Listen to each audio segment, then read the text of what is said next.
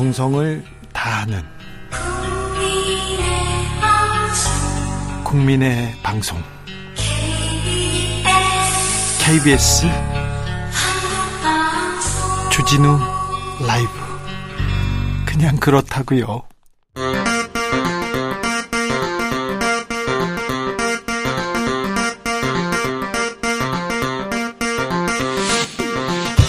주진우 라이브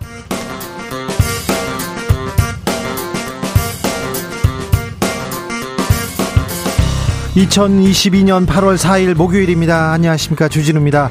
여름 휴가 때문인가요? 외교적 포석인가요? 윤석열 대통령 펠로시 미 하원 의장과 만남 대신 전화 통화 택했습니다. 국익을 총체적으로 고려한 선택이라고 했습니다. 유승민 전 의원 연극 보고 뒤풀이까지 하면서 펠로시 의장 왜 안 만나나 정면 비판했습니다.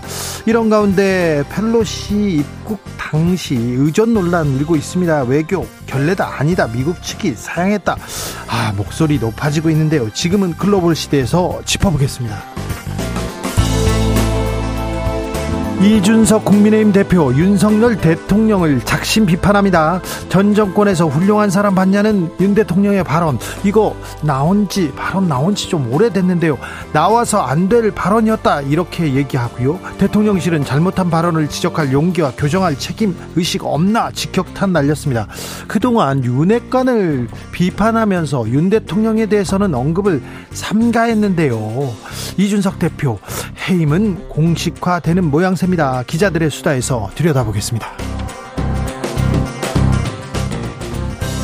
윤석열 정부 교육 연금 노동 3대 개혁 시동 걸었습니다. 만 5세 입학 교육 개혁 첫 단추부터 난항입니다. 더 많이 내고 덜 받는 연금 개혁 여론은 좀 부글부글 끓고 있습니다. 그렇다면 노동 개혁은 어디로 갈까요? 어떤 목표 제시했을까요? 윤석열 정부의 노동 정책 이정식 고용노동부 장관에게 직접 들어보겠습니다. 나비처럼 날아 벌처럼 쏜다. 여기는 주진우 라이브입니다.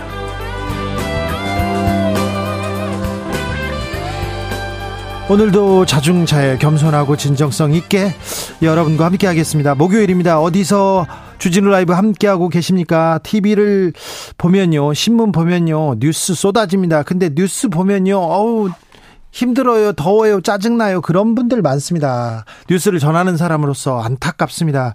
아, 생활 뉴스 한번 들어보겠습니다. 여러분 주변에 어떤 뉴스가 있었는지, 어떤 일이 있었는지, 아, 제 여자친구가요, 결혼합니다. 다른 남자랑 그것도 뉴스죠. 큰 뉴스입니다. 네. 어, 그리고, 어, 우리 강아지가 배탈 났어요. 이거 중요한 뉴스입니다. 네. 그런 거, 예, 일상 뉴스 들려 주십시오. 샵 9730 짧은 문자 50원, 긴 문자는 100원이고요. 아, 콩으로 보내시면 무료입니다. 그럼 주진우 라이브 시작하겠습니다.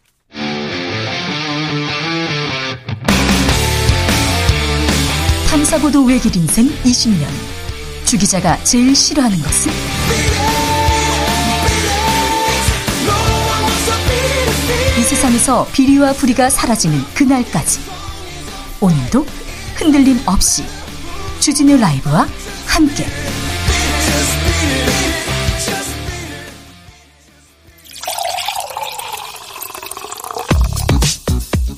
진짜 중요한 뉴스만 쭉 뽑아냈습니다. 주스.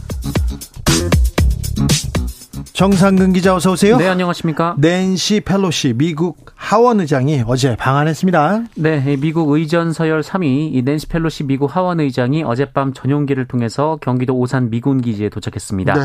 어, 펠로시 의장은 서울 모처에 마련된 숙소에 여장을 풀었고요. 오늘 공식 방한 일정을 소화했고 어, 오늘 일본으로 갑니다. 네. 어, 미국 하원 의장의 방한은 1997년 이후 20, 25년 만인데요.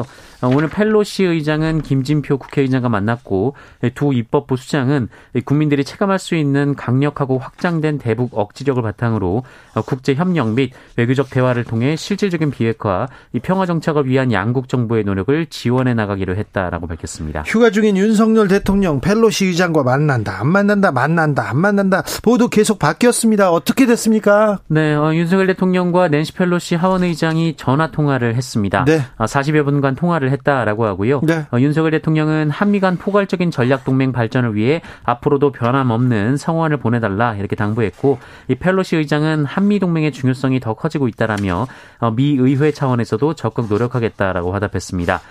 어, 그런데 말씀하신 대로 이 과정에서 계속 혼선이 이어졌습니다. 어제 대통령실 관계자가 대통령 휴가 일정 때문에 면담이 잡히지 않았다 이렇게 밝혔는데요. 어, 하지만 그날 오후 어, 한때 두 사람이 만남을 조율 중이다 이런 보도가 나오자 대통령실에서는 그 예정된 지방 일정이 취소되면서 다시 조율 중이다라는 입장을 밝혔습니다. 대통령실에서 그러다가 또 다른 얘기 얘기죠? 네, 그러다가 또 만남을 조율한 적 없다라는 이 전혀 다른 상황이 계속해서 공지가 됐습니다. 결국 전화 통화했어요. 네. 그런데 국익을 고려해서 잘 판단했겠죠. 그런데 여당이든 야당이든 다 비판합니다. 네. 어, 박홍근 민주당 원내대표는 외교 관계에서 있을 수 없는 아마추어의 아마추어들의 창피한 국정 운영이다라고 비판했고요. 어, 유승민 전 국민의힘 의원은 이 동맹국 미국의 의회 1인자가 방한하는데 대통령이 만나지 않는 것은 이해할 수 없다라고 비판하기도 했습니다. 그런데 이해할 수 없는 일이 또 있어요. 펠로시 의장이 음, 대만 갔을 때는 탑스타 가 대만에 온 것처럼 굉장히 환영을 받았는데 우리나라 왔을 때는 아무도 마중 나가지 않았습니까? 네, 어제 오후 낸시 펠로시 하원 의장이 입국했을 당시 국내 의전 인력이 아무도 나가지 않았습니다.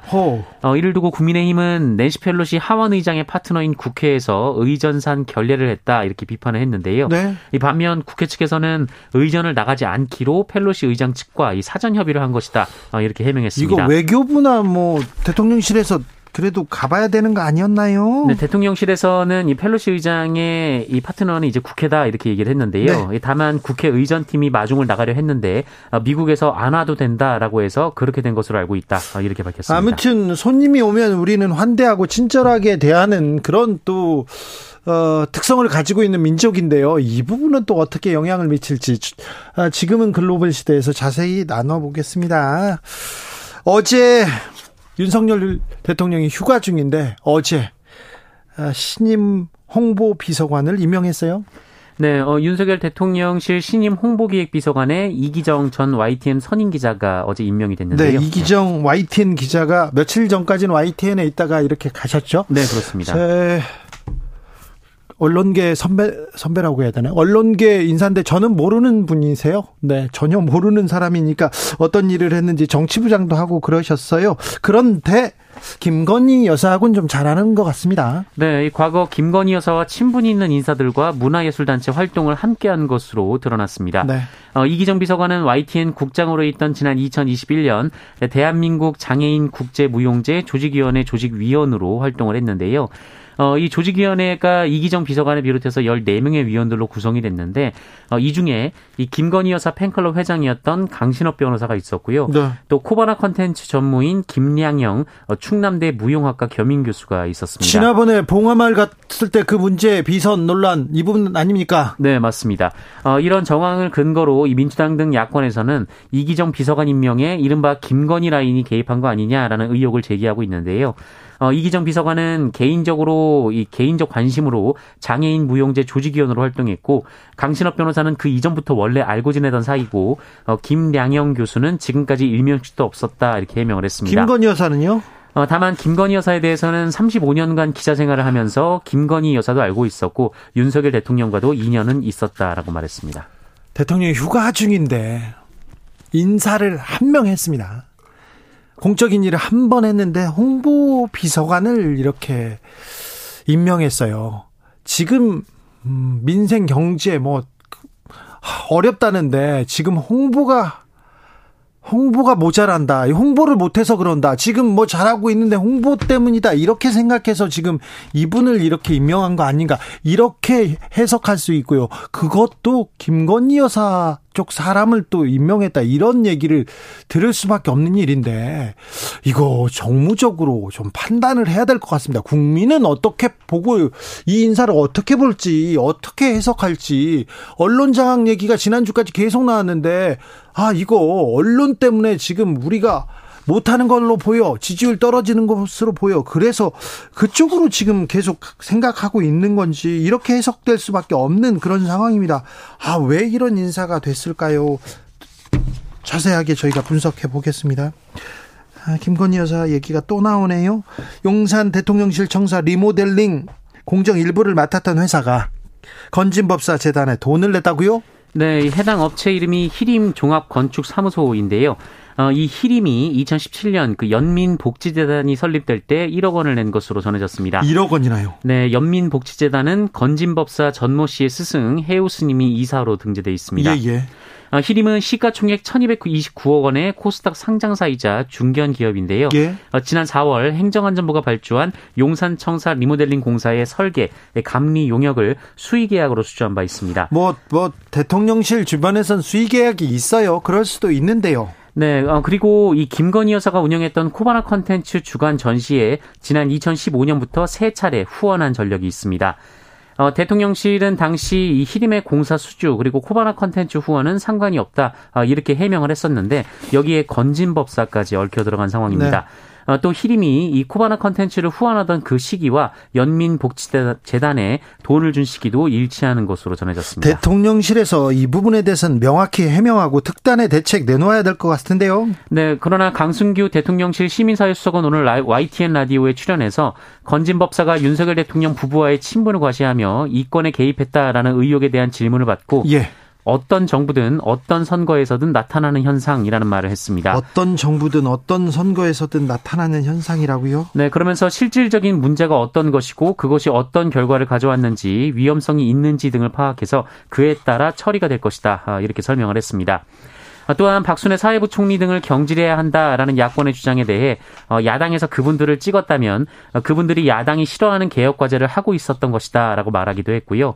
또 지지율 하락에 대해서는 대통령 임기 초기에 어, 여러 개혁 과제들을 바로잡고 국정 과제를 수립하는 과정에서 안팎의 논란이 있을 수 있었다라고 말했습니다. 홍보 수석도 그랬는데 대통령실 강승규 시민사회 수석 전혀 국민의 민심을 국민의 생각을 잊지 않고 있는 것 같습니다. 어떤 정부든 어떤 선거에서든 이런 일이 있, 있는데 있었다고요? 그래서 국민들이 옛날에도 있고 지금도 있는데 그런데 그냥 그 그냥 문제 제기하는 거라고요?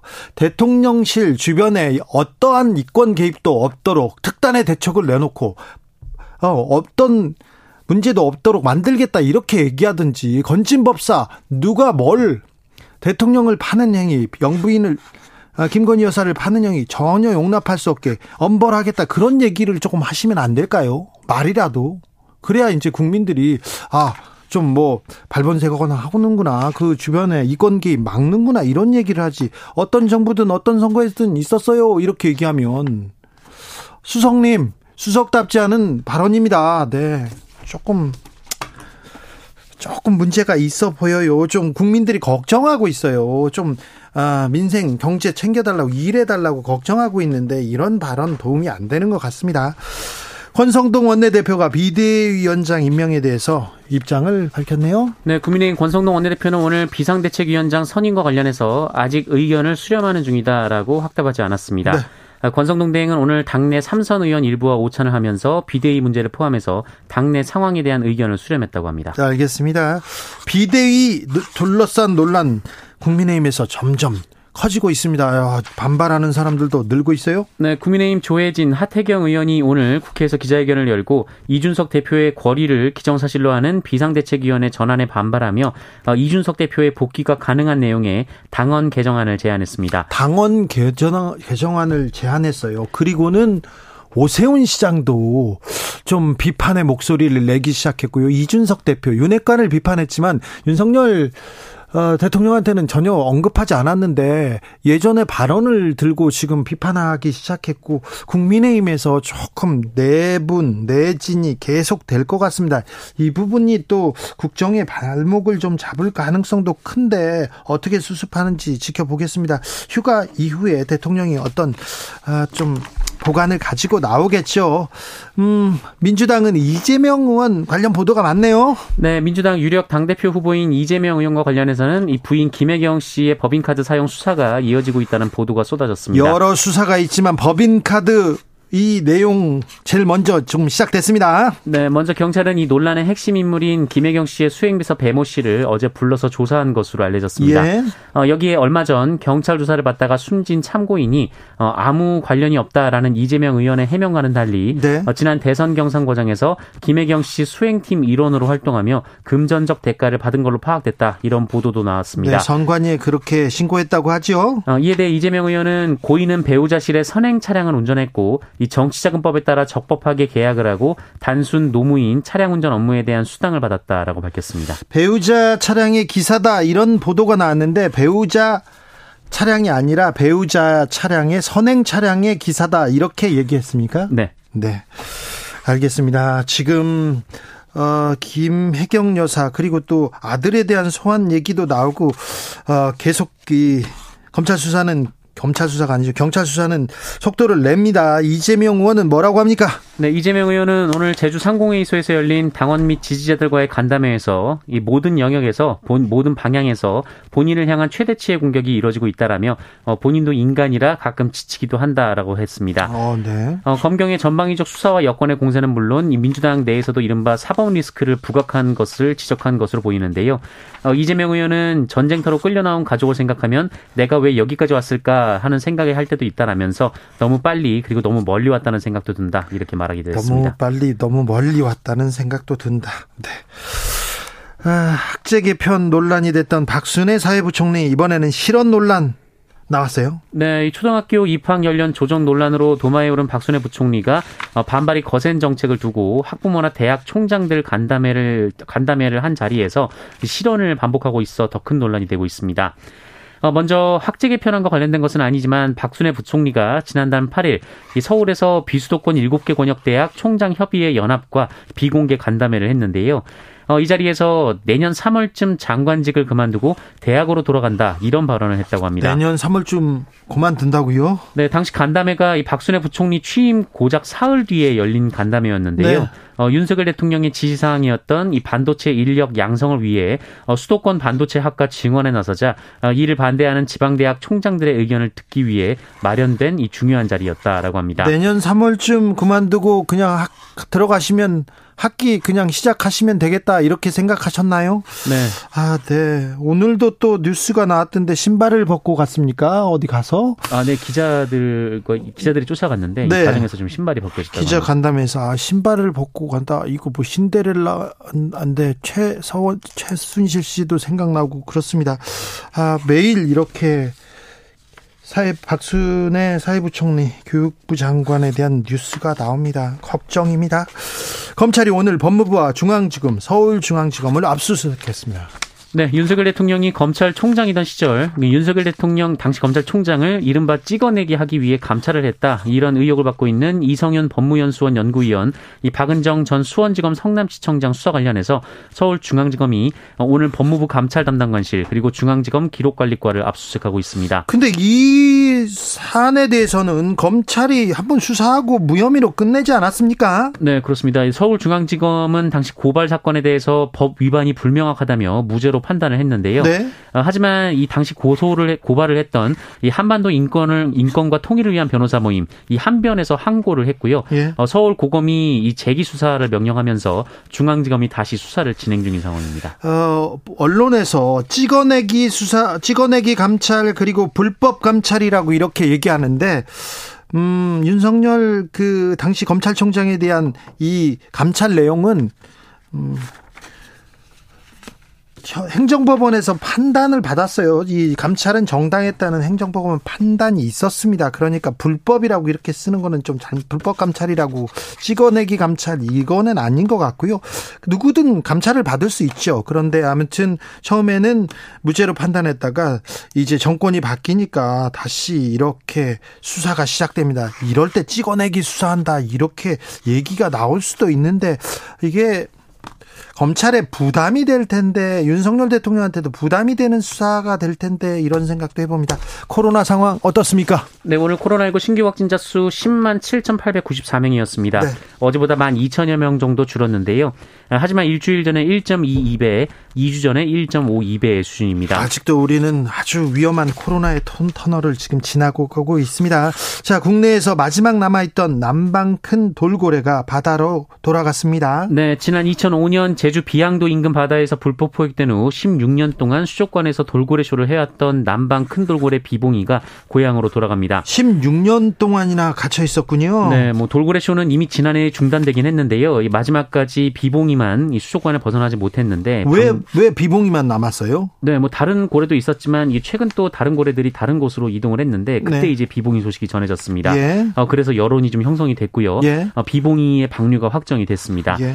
어, 비봉이는 오늘 방류가 됐습니다만 바로 고향으로 가지는 않고요. 이 제주도 앞바다 가두리 훈련장에서 야생 적응 훈련을 거친 뒤 바다로 보내질 예정이라고 합니다. 다행입니다. 네. 어, 그동안 제주 바다에서 불법 포획됐다가 고향 바다로 돌아간 돌고래가 모두 7마리라고 하는데요. 네, 잘 살고 있어요? 네, 제돌이와 삼파리, 춘삼이, 태산이, 복순이는 새끼를 낳고 야생에 순조롭게 적응한 것으로 확인됐는데 다행이네요. 어, 지난 2017년 방류된 금등이 그리고 대포는 생사가 확인되지 않고 있는 상황이라고 합니다. 아이고, 금등이, 대포도 좀 건강하게 잘 있어야 되는데요. 제돌이, 삼파리, 춘삼이, 태산이, 복순이 다 잘 잘 살고 있어야 되는데 비봉이도 아, 무사하게 이렇게 야생교육 야생 적응 훈련 잘 받고 이렇게 바다로 잘 갔으면 좋겠습니다. 주스 정상근 기자 함께 했습니다. 감사합니다. 고맙습니다.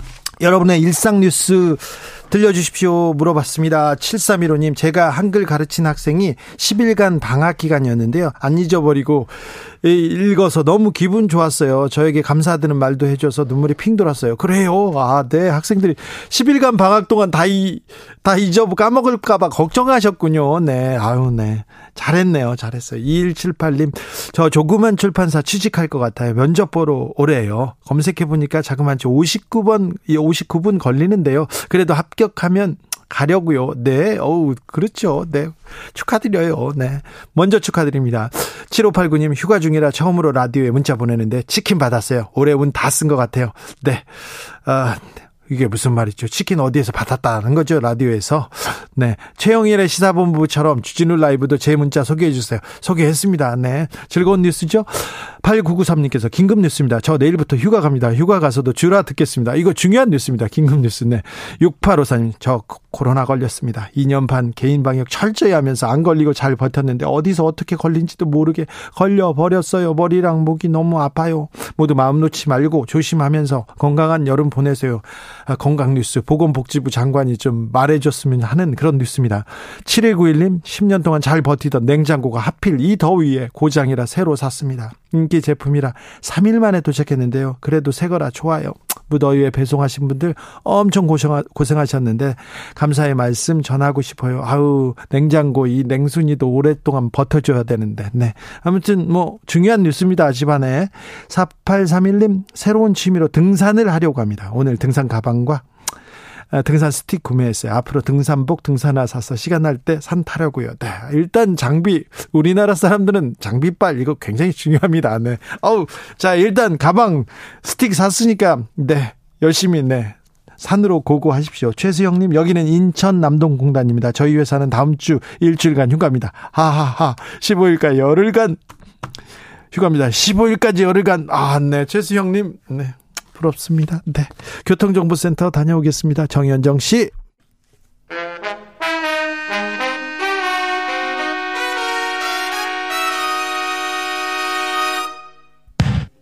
주진우 라이브 돌발 퀴즈.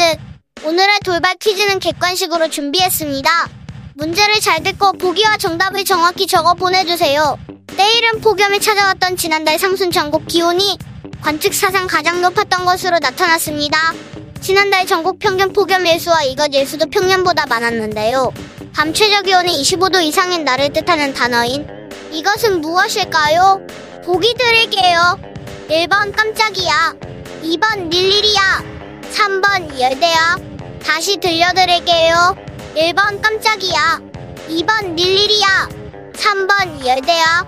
샵9730 짧은 문자 50원 긴 문자는 100원입니다. 지금부터 정답 보내주시는 분들 중 추첨을 통해 햄버거 쿠폰 드리겠습니다. 주진우 라이브 돌발 퀴즈 내일 또 만나요.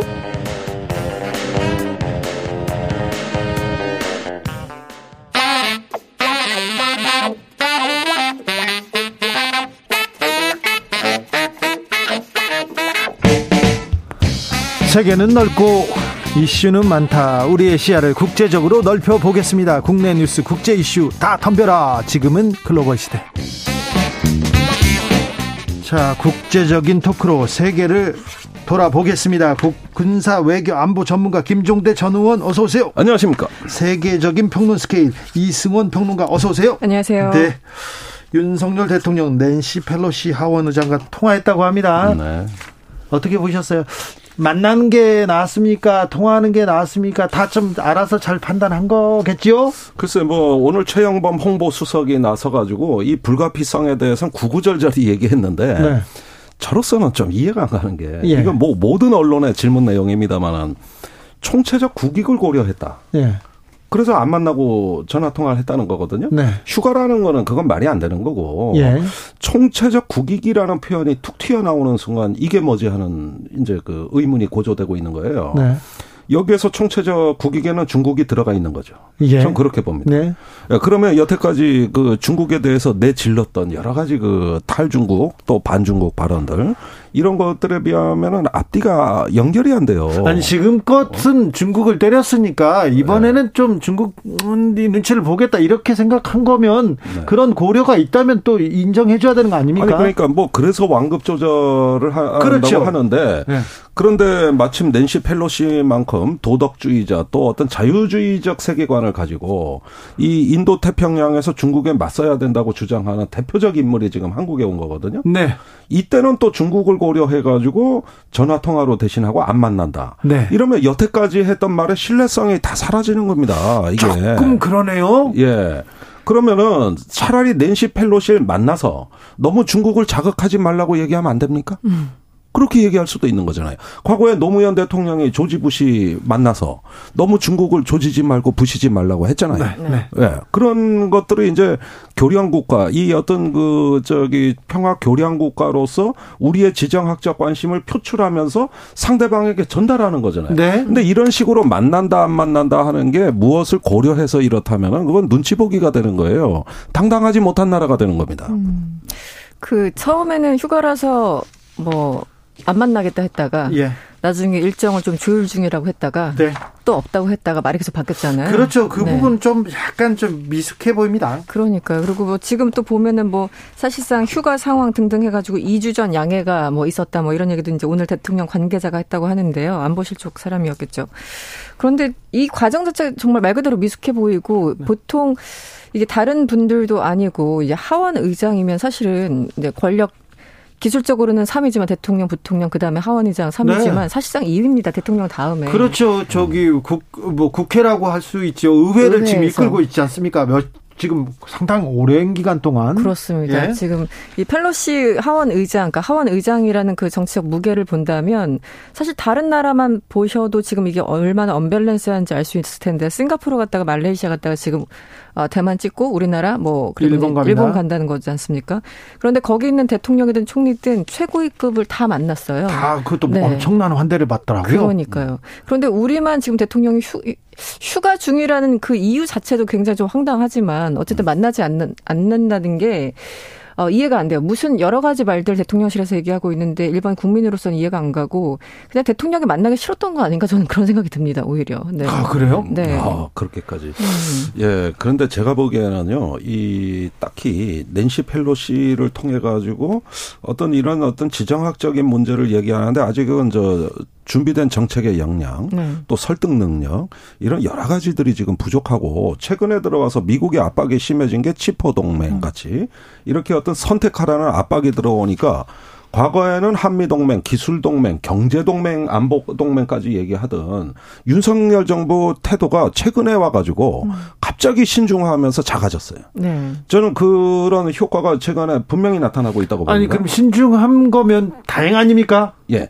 다행한데 그러니까 이럴 때 우리의 그 미중 사이에서 우리의 어떤 준비된 원칙과 어떤 주변국에게 적극적으로 설명해야 되는 어떤 외교의 역량들이 표출이 안 되면서 그때 그때 상황에 따라서 예, 이렇게 그 처신을 달리한다 그러면은 이제 국제 사회에서는 좀 격이 떨어지는 거란 말이에요. 근데 최근에 미국의 압박이 만만치가 않아요. 네. 계속 청구서가 날라옵니다. 예. 예, 이런 상황에서 그동안 한미 동맹에 올인을 하고 한미일 협력을 외치던 정부의 말들이 갑자기 요즘 와서 작아진 이유가 뭐냐? 거기에다가 펠로시 낸시 펠로시 일 저기 만남도 회피하는 이런 상황으로 간 것이 이게 정책의 변화냐? 아니면은 어떤 그 저 기존 정책에 대한 어떤 속도 조절이냐? 이런 부분이 무- 명확치가 않다는 거예요. 투명하지가 네. 않아요. 제가 왜 대통령이 제가 조금 전에 어, 만나기 싫었던 거 아닌가라고 네. 표현을 하는데 저는 그게 특별히 과장이라고 생각하지 않고요. 예. 지금 의원님 말씀하시는 회피라는 단어가 그렇죠. 정확할 수 있잖아요. 회피라는 회피. 단어가 꽂힙니다. 네네.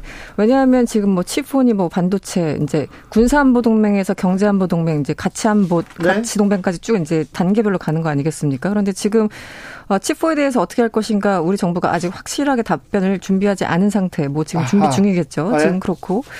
펠로시 같은 경우도 당장 대만 가가지고 그, 그 TSMC 뭐 대표 만나고 이러지 않았습니까? 그렇죠. 그래서 이제 경제적인 부분에 대해서 뭔가 답변을 조금 더 구체적으로 원할 수 있고 직접 만난다면 그리고 그 여러 가지 지금 중국을 또 자극하는 어떤 문제들 이런 것들을 전체를 다 한번 얘기를 또 해야 되기 때문에 워낙 또 하원 의장이 급이 높기 때문에 예. 얘기를 안 할 수는 없고 그런데 확실하게 준비된 답변은 없고 그러면은 지금 우리 정부에서 할 수 있는 게 회피밖에 더 있습니까? 네, 저는 지금 그런 상황이 아닌가 오. 싶습니다. 네. 이게 상당히 우려되는데요. 만약에 그게 진짜라면은 오늘 이제 낸시 펠로시가 일본으로 출국해서 네. 이제 기시다 총리를 만나가지고 거기서는 오히려 어떤 그, 어, 강력한 동맹의 메시지가 나오고 중국에 대한 견제의 메시지가 나오게 됐을 때 이 윤석열 정부는 불안해지는 거예요. 이 회피를 해가지고 우리는 skip하고 일본 가가지고 그런 모양이 이제 굉장히 강경하게 나왔을 때 이때 되면은 또 거꾸로 이제부터는 우리가 초조해지기 시작하는 거예요. 그러니까 이런 면에서 이 만나고 안 만나고는 지금 뭐 내가 휴가 중이다 또 중국이나 뭐 총체적 이익을 고려했다 이 문제가 아니라 이 동아시아 전체 판을 보고 안 만나면 안 만나는 대로 네. 만나면 만나는 대로 뭔가 좀 분명한 게 나와줘야 된다는 거예요. 근데 만난다 안 만난다 만난다 안 만난다 그런 일이 있었으나 그런 데 사람 간의 관계에도 좀 밀당이라는 게 있잖아요. 우리가 지금 계속 윤석열 정부 들어서 미국 미국을 외치다가 조금 이렇게 안 만나주고 이렇게 하면 몸값이 좀 올라가지 않을까요? 네. 그랬으면 저도 아, 그렇게 좋겠는데요. 전략적으로. 네. 네. 과연 그럴지 모르겠네요. 그래요? 이거는 이렇게 아, 오늘 더운데 시원시원한 패널 분들 잘 나오셨네요. 얘기합니다. 윤석열 대통령 이번에 펠로시 하원의장 일행의 방문이 한미 간 대북 억지력의 징표가 될 것이다. 이런 메시지 를 내놨습니다. 네. 그러니까 억지력의 증표다. 사실은 원론적인 수준입니다. 그리고 이번 방문에 대해서 의미 부여를 한다 이러는데 역시 이 말은 만나서 했었어야 될 말이죠. 아, 그래요? 예. 그리고 40분간 통화한 거를 청와대 김태효 안보실 1차장이 예. 예, 브리핑을 했는데 어 사실 보니까 현안에 대한 이야기가 아니라 어떤 동맹에 대한 어떤 큰 원칙과 방향 예. 이런 차원에서의 이야기가 주종을 이루고 있고 당장의 어떤 현안 문제 해결에 대해서 어떤 민감한 주제에 대해서 는 다루질 않았습니다. 이게 전화 통화의 한계인 것이죠. 그렇죠. 그렇죠. 40분이면. 네. 40분이면 전화 통화 이게 대- 국가원수들 이렇게 통화하면 통역이 이렇게 거치잖아요. 그래서 Hello how are you 하고 날씨 어떠냐 이렇게 얘기하면 10분 넘어간답니다. 그렇죠. 그래서 전화는 좀 한계가 있죠. 네, 그런데 동시 통역이에요. 네. 네. 자. 그런데요, 이 펠로시가 후, 대만에 오자마자 지금 동아시아에 오자마자 지금 민주주의를 막 흔들고 있어요. 대만 왔다 가니까 막 중국에서 스텔스기 띄우고 미사일 발사하고 흑폭풍이 만만치 않습니다. 예, 지금 양상을 보면은 그 대만 해협에서 중국 본토와 대만 사이의 중간 수역에다가 네. 아, 실탄 사격 훈련을 실시했습니다. 예. 어, 오후에 오늘 오후에 한 거예요. 어, 이거는 금문도를 대량으로 폭격한 1950년대 이후로 처음 있는 일입니다. 음. 70년 만에. 70년. 예, 거의 70년. 예, 처음 있는 일이고, 그 다음에 그 북쪽 수역에서 이제 그 기동 훈련이 예상돼 있고, 어, 그 다음에 그 방공식 별구역은 침범은 기본이고, 네. 이렇게 해서 대만 섬의 주변 해역에서 전부 군사 훈련을 하는 거거든요. 지금 포위하고 봉쇄하고 막 그 주변을 막 넘나들고 있다면서요. 그러니까 지금까지 중국이 대만을 군사적으로 압박하는 무력 시위라고 하면, 네. 방공식별구역 침범 하나밖에 없었습니다. 음, 음. 횟수가 증가했을 뿐이지 네. 그 외에는 존재하지 않아요. 그런데 지금은 그런 수준이 아니라 실탄 사격 훈련, 무력 시위 비행, 그다음에 주변 해역에 대한 봉쇄를 암시하는 이런 어떤 압박과 포위 전략으로 나가는 거를 실제 보여준다는 거죠. 그것도 하루만 보여주는 게 아니라 7일부터 12일까지 계속 한다는 거예요. 그리고 이미 그 인근의 그 민항기 그 운항이 중지가 속출하고 있습니다. 네. 지금 아시아나 대한항공 대만판 다 결항됐습니다. 그러니까 이거 네. 참 이거 경제에도 지금 미치는 영향이 클 것 같은데요. 그러니까 이것이 제가 보기에는 어, 그 우크라이나 전쟁 때 푸틴을 지속적으로 화나게 했잖아요. 예. 우크라이나하고 나토가 공동 군사 훈련하고, 네. 그다음에 나토 가입 시사하고, 네. 우크라이나는 핵무장 하겠다고 공언하고, 조롱하고 이러면서 계속 푸틴의 그 인내력을 시험해 왔다고요. 그런데 지금 똑같은 일이 아시아에서 벌어지고 있어요. 계속 그 시진핑의 인내력을 시험하는 듯하고 또 시진핑은 뭔가 보여주지 않으면 내가 위신이 추락한다고 보면서 막 즉각 즉각 뭔가 대응책을 내놔야 되는 이런 상황으로 다 몰려가고 있는 거거든요. 치킨 네. 게임이죠. 음. 그러니까 이런 측면에서 이번에 낸시의 방문이 초래하는 이후의 후과는 방문은 짧았으나 그 이후에 그 파장은 길다. 어, 네.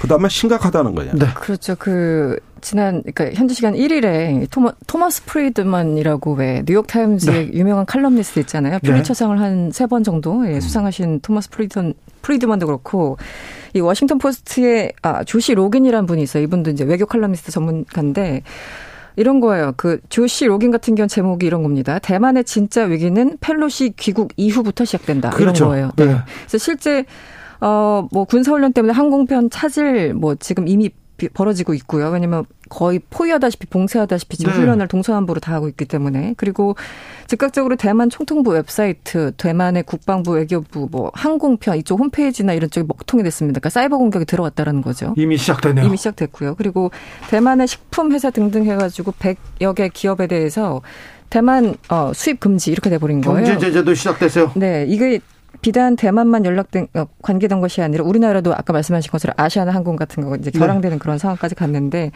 지금 논쟁이 엄청납니다. 그 토마스 프리드만 같은 경우는 낸시 펠로시에 대해서 굉장히 부정적이에요. 이번 대만 방문에 대해서 네. 한마디로 당신 하루 기분 좋으려고 전체 안보 상황을 흔들고 있냐라는 게 공통된 의견입니다. 그러니까 동아시아 네. 지금 판을 지금 흔들고 있어요. 그러니까요. 그러니까 지금 미국 같은 경우는 중간 선거를 앞두고 있어가지고 이게 공화당의 어떤 눈치가 있기 때문에 안 갈 수도 없었고 네. 또 가, 가고자 한다면 지금 중국 같은 지금 같은 어떤 그런 역풍이 부는 그런 상황이 되고 그래서 어, 백악관 같은 경우도 굉장히 딜레마 상황이었는데 한마디로 펠로시를 말리지 못한 것 같아요. 제가 예. 보기에는 예. 왜냐하면 바이든 대통령이 며칠 전이었죠. 하지 말라고 그랬죠. 네네 군의 판단으로는 지금은 적절한 타이밍이 아니라고 얘기를 하고 있다라고 하면서 사실상 가지 말라고 했는데 펠로시가 또 어떤 분입니까? 네. 바로 가버렸잖아요. 네. 그래서 그런데다가 지난 28일 시진 핑하고 이 바이든하고 2시간 이상 통화를 했는데 네.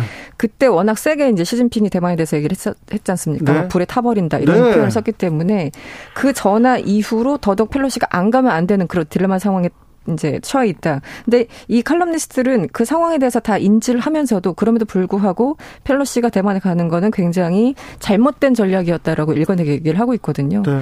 네 그래서 지금 논란이 계속 되고 있는 것 같습니다. 동아시아에 네. 이렇게 긴장이 고조되면 우리 같은 상황은 조금 영향을 많이 받잖아요. 지금 많이 받게 돼 있습니다. 당장 8월에 한미 연합 군사 훈련이 예정돼 있고 네. 북한의 반발이 저는 유례 없이 세다고 봐요. 음. 이제 중국하고 자기들도 전술 협동 훈련을 회담을 제안한다 그러는데 이것도 처음 보는 일이고 그다음에 에스퍼 전 국방장관 트럼프 때 국방장관이죠. 음. 7월에 미국의 소리 방송에서 뭐라 그랬습니까? 대만 해협 위기에 한국과 일본은 연루될 수밖에 없다. 네. 예. 주일 미군과 주한 미군이 동원될 것이고 그렇죠. 한국과 일본은 참전을 하든지 경제 지원을 하든지 뭐든 하게 돼 있다. 이렇게 못을 박아 버렸어요. 음. 그러니까 지금 이 동아시아의 분쟁의 양상을 보면은 하나의 열점에서 네. 어떤 충돌이 발생하면은 인근으로 도미노처럼 확산되는 구조로 이미 나가고 있는 상황인데 때마침 8월에 우리 한미연합 군사훈련 네. 이런 부분들까지 계속 이어진다고 보게 되면은 이제 주한미군에 대해서도 중국이 보는 눈이 달라질 수가 있어요. 음. 자 이런 가능성에서 우리 주변 정세가 매우 불확실성이 고조가 되면 안보 비용이 증가하는 거거든요. 이런 면에서 이 중국을 우리 안보 자산으로 그동안 활용해왔던 네. 어, 이제까지의 과정이 여기서 종말을 고하고 네. 다시 이 중국이 자산이 아니라 이제는 위협이 되고 짐이 되는 상황에 됐을 때 이 무지막지한 안보 비용 증가 우리는 어떻게 감당할 것인가? 일본은, 이 문제가 들어오는 거예요. 일본은 이 상황에서 군비 확산하겠다고 지금 막 무기 사기기 시작했어요. 우리도 어떻게 해야 되는지 아이고 어렵습니다. 지금 그 조금 더 설명을 드리면 이 타이밍이 지금 안 좋다고 이 칼럼니스트들이 주구장창 얘기를 하는 이유가 당장 어, 가을에 20차 이제 공산당 어, 전 대회를 하지 않습니까? 중국에서. 그래서 네. 3연임이 결정이 됩니다. 시진핑. 그래서 네. 이제 장기적으로 어, 집권을 하려고 하는 그 중요한 결정이 이제 가을에 결정이 되고 독재자의 길로 갑니다. 그렇죠. 그리고 어, 최근에 이제 경제가 예전에 뭐 7, 8%씩 막 성장하다가 최근에 5.5%인가요? 그러니까 경제 성장도 굉장히 그 예상치가 굉장히 밑돌고 있는 그런 상황이지 않습니까? 네. 그래서 이제 경제적으로도 중국이 굉장히 안, 좋, 안 좋고 저번에 코로나 때 주민들을 심하게 봉쇄했잖아요. 도시 예. 전체를 봉쇄하고 그래서 이 코로나 이후에 중국 그 인민들의 어떤 시진핑에 대한 지도부에 대한 불만이 굉장히 높아져 있고 예, 예. 이 여러 가지 상황 때문에 중국이 굉장히 안 좋습니다. 네. 그런 상황에서 펠로시가 대만을 가면은 중국으로서는 기회인 거예요. 오히려 시진핑한테도 그렇죠. 그렇죠. 그렇죠. 빌미 빌미를 네. 줄수 있다라는 것. 그래서 항상 이제 외부의 위기 위기를 활용해가지고 내부 결집을 시도하는 게 정치인들의 네. 일반적인 패턴이지 않습니까? 그렇죠. 그래서 이 미국의 칼럼니스트들이 우려하는 게 바로 그거예요. 왜 빌미를 줘가지고 이렇게 시끄럽게 만드냐. 네. 그러니까요. 그게 바로 우크라이나 맞아요. 아, 그런데 여기서 이제 자세히 봐야 되는 건 미국의 전략가들의 최근의 그 사고가 중국에 대해 가지고 음. 어떤 협력에 대한 비관주의로 기울면서 음. 심지어는 구체적인 시기까지 적시해 가지고 중국이 대만을 침공할 거라는 아이고, 이런 그 네. 보고서들이 쏟아져 나왔다는 네. 겁니다. 그것도 최근에. 아, 아이고 이러면 안 되죠. 예. 절대 안 되는데 러시아보다 지금 중국은 우리 경제에 미치는 영향이 10배 훨씬 10배 이상이고 세계 경제에 미치는 영향도 크고요. 만약에 무력 충돌이 있으면 동아시아는 큰일 납니다. 당장의 무력 충돌이라고 저는 생각하지는 않습니다만은 이제 군사적 압박이 쌓이고 쌓이다 보면 어느 순간 인내의 한계에 도달하는 순간이 올 수도 있는데 이때가 위험합니다. 그러면서 미국의 랜드 연구소 같은 데는 음. 2027년까지는 대만을 침공할 거라고까지 음. 예, 이런 보고서들까지 나오고 있고 조금 더 길게 보는 사람들은 2049년이 이제 시진핑이 목표로 세운 음. 세계 인류 국가거든요. 그러면서 군사몽, 중국몽 중에 군사몽이 들어가 있거든요. 그러니까 이런 부분으로 봤을 때는 네. 사면이 많은 시진핑은 무언가 대대적인 공세로 나온다고 가정을 하고 이 대만 문제를 취급하고 있다는 거 이런 부분들이 네. 우리로서는 매우 어 엄중한 문제라는 거. 푸틴이 자기 정치하려고 지금 푸틴이 러시아 안에서는 지금 지지율이 엄청 높다는 거 아니에요? 전쟁 일으키고 자기 정치적 지, 기반을 좀 탄탄히 하려고 이렇게 전쟁까지 갔는데 시진핑이 자기 권력을 좀 단단히 하기 위해서 다른 결정을 하지는 않을까 우려가 됩니다. 그런데 하나만 하나만 얘기하고 넘어가겠습니다. 펠로시 의장이 입국할 때요. 다른 나라 갔을 때는 엄청난 환대를 받더라고요. 그런데 한국에 입국할 때 의전이 조금 잘못됐습니까? 네, 이거는 물론 심야에 왔고 또 국회가 의전을 했기 때문에 청와대는 이건 국회가 하는 일이라서 이거 정부 일이 아니라고 이 얘기를 하고 있거든요. 근데 상식적으로 생각을 해보면 그 다른 나라의 환대하고 비교를 해도 그렇고 우리 정부에서의 이건 국회가 알아서 하라는 듯한 무관심. 음. 그러다 보니까 우리 정부나 우리 측은 안 나가고 한 명도 없었어요. 어, 네. 한, 한 명도 안 네. 나가고. 네. 진짜요? 거기서 이제 미국의 일행들만 나타나고 음. 미국 대사나 이제 의장대가 영접하는. 그리고 사령관 나가고. 사령관 네. 네. 주한미군 사령관 네. 나가고. 자, 이 모양은 우리가 보기에는 이거는 뭔가 이 우리 국가의 격 그 다음에 외교적인 관례 음. 이런 것들에 있어 가지고 전부 지금 저 어, 바람직스럽지 네. 않고 부적절한 모습이 비춰졌다. 네. 이거 굉장히 심각한 문제입니다. 사실은 이거. 저 제가 초등학교 때 뉴스를 보면요, 꼭 이게 미 국무부 동아시아 태평양 차관보가 음. 왔다고 이렇게 뉴스에 나오고 대통령을 만나고 막 그런데 저 사람이 그렇게 중요한 사람인가 항상 그런 기억이 있었어요. 근데 이번에는 그냥 휙 지나가는 것 같습니다. 저 물어보고 싶은 게 두 분 와 오셔가지고 제가 물어보고 싶은 게 많은데 저 있잖아요. 알카에다 수계. 네. 아, 알카에다 수계 이 제, 드론으로 펑 제거했지 않습니까? 맷데이면 영화 같습니다. 이거 이 부분은 어떻게 보셔야 됩니까? 아프가니스탄에서 또 이 벌어진 일 아닙니까? 예, 카불 인근입니다. 카불 시내예요. 음. 네. 예, 거기에 이제 그 동안에 미국이 추적하던 어 그 알카에다의 사실상 지금의 지도자라고 할 수 있죠.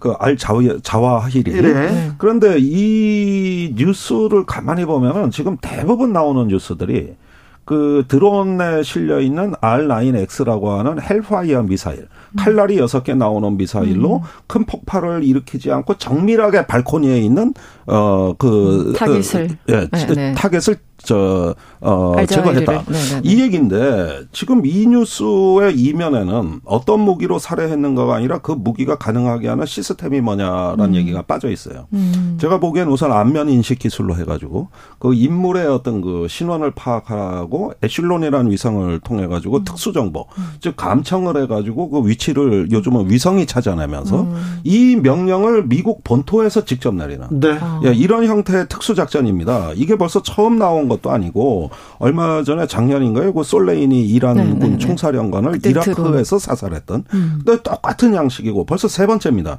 그러니까 이런 식의 어떤 그 테러와의 전쟁 이런 것들을 통해 가지고 미국의 거대한 시스템이 움직이고 있다. 음. 어, 또 이것은 알카에다의 전쟁은 아직 끝나지 않았다. 이 테러 네트워크는 전 세계에 이렇게 깊숙이 스며져 있고 퍼져나가 있는 네트워크인데 이 전쟁은 계속된다는 거거든요. 아니 그런데 또 네. 이게 알카다 알카에다의 수장을 이렇게 드론으로 이렇게 어, 드론으로 이렇게 사망케 했어요. 그러면 또 이제 알카에다도 가만 안 있을 거 아닙니까? 알카에다보다는 탈레반 정권이 가만 안 있죠. 그렇죠. 어, 자기네 주권을 위협한 음. 거고 이거는 미국하고 약속 위반이다. 음. 왜 존중을 안 하냐? 음. 이래가지고 이제 그 카불에서 물론 뭐 탈레반은 어, 완전히 점령을 해서 미국에 뭘 할 수 있을까 모르겠습니다만 앞으로는 테러 세력에 대해 가지고 점점 더 보호를 한다든가 테러 세력의 우호적인 어떤 세력으로 탈레반이 점점 더 어, 전락할 경우에. 네.